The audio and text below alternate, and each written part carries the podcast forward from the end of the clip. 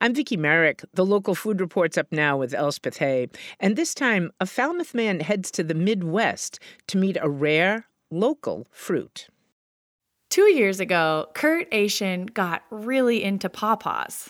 They're a, a magnificent fruit that defies description, that crosses uh, various barriers of what you uh, have tasted before. It's part mango, it's part banana, it's got uh, this very soft yet uh, bright, citrusy, tropical kind of uh, consistency to it.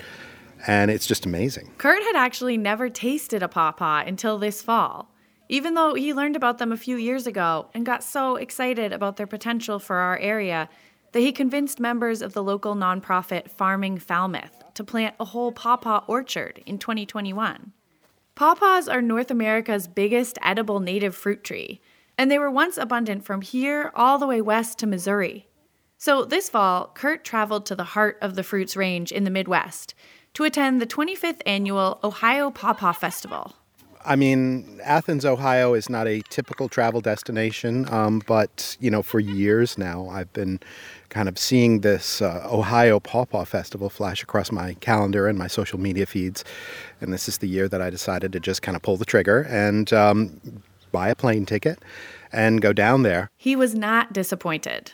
At the festival, Kurt was introduced to all kinds of pawpaw foods. There was pawpaw salsa down there. There was pawpaw beer, syrups. They're easy to um, sort of grind into a pulp that you can use to make confections, to stir into ice cream, to make smoothies. He tasted all of it. And then he wandered around checking out the rest of the festival. Lots of exhibitors with sort of ecological things, solar and whatnot. There's a beer garden, there's a concert stage, and then there's just tons and tons of pawpaw related uh, exhibits. NGOs that were trying to kind of spread the gospel of pawpaws. What what is the gospel of pawpaws if you had to summarize it? Pawpaws are a native fruit and uh, they are part of uh, American history. They were a main food for the indigenous inhabitants of the United States. They were a crucial food for escaped enslaved persons who made their way north. Uh, that was a source of nutrition for them to continue their journey. And they're just a very hardy fruit, which crucially is uh, not transportable and not easily insertable into supply chains that last six and eight weeks. You can't ship them across country and expect them not to be sort of uh, a box of black mush by the time they get there. So you have to have a local source, more or less, of pawpaws. And down there in Athens, um, literally across from where I was buying pawpaws for a ridiculous amount of money per pound to bring back, the guys were saying, listen, if you're willing to go out in the forest and hike and, uh, you know, sort of forage a bit, you can pick all the pawpaws you want. 500 years ago, the same would have been true here in many parts of present day Massachusetts, thanks to indigenous pawpaw cultivators. But when European settler colonists arrived, they cleared huge areas of forest. And in many places, pawpaws still haven't come back. There are little pockets, I'm told, in western Massachusetts especially, where there's continuity of pawpaws, but they were uh, native up and down the eastern seaboard, as far north even as Canada, I'm told. They can grow a little bit up there.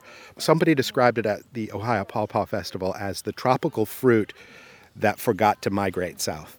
As you can hear, bringing it back to its native range and maybe eventually having our own Pawpaw Festival here is something Kurt is very excited about. I would love to see Falmouth become a mini pawpaw destination and then maybe in the fullness of time a major pawpaw destination because there's no better fruit to sort of symbolize and embody the goals of a local food system than pawpaws. They are seasonal, they're native. Once you get them going, they're absolutely hardy and uh, they'll just continue feeding a community. Irresistible, right? For CAI's local food report, I'm Elspeth Hay. If you want to check out the pawpaw orchard Kurt and the rest of the team at Farming Falmouth have planted, it's on Andrews Farm in Falmouth. You can find a link to learn more right on our website at capeandislands.org. The local food report is edited by me, Vicki Merrick, and produced by Atlantic Public Media in Woods Hole. Thanks for listening.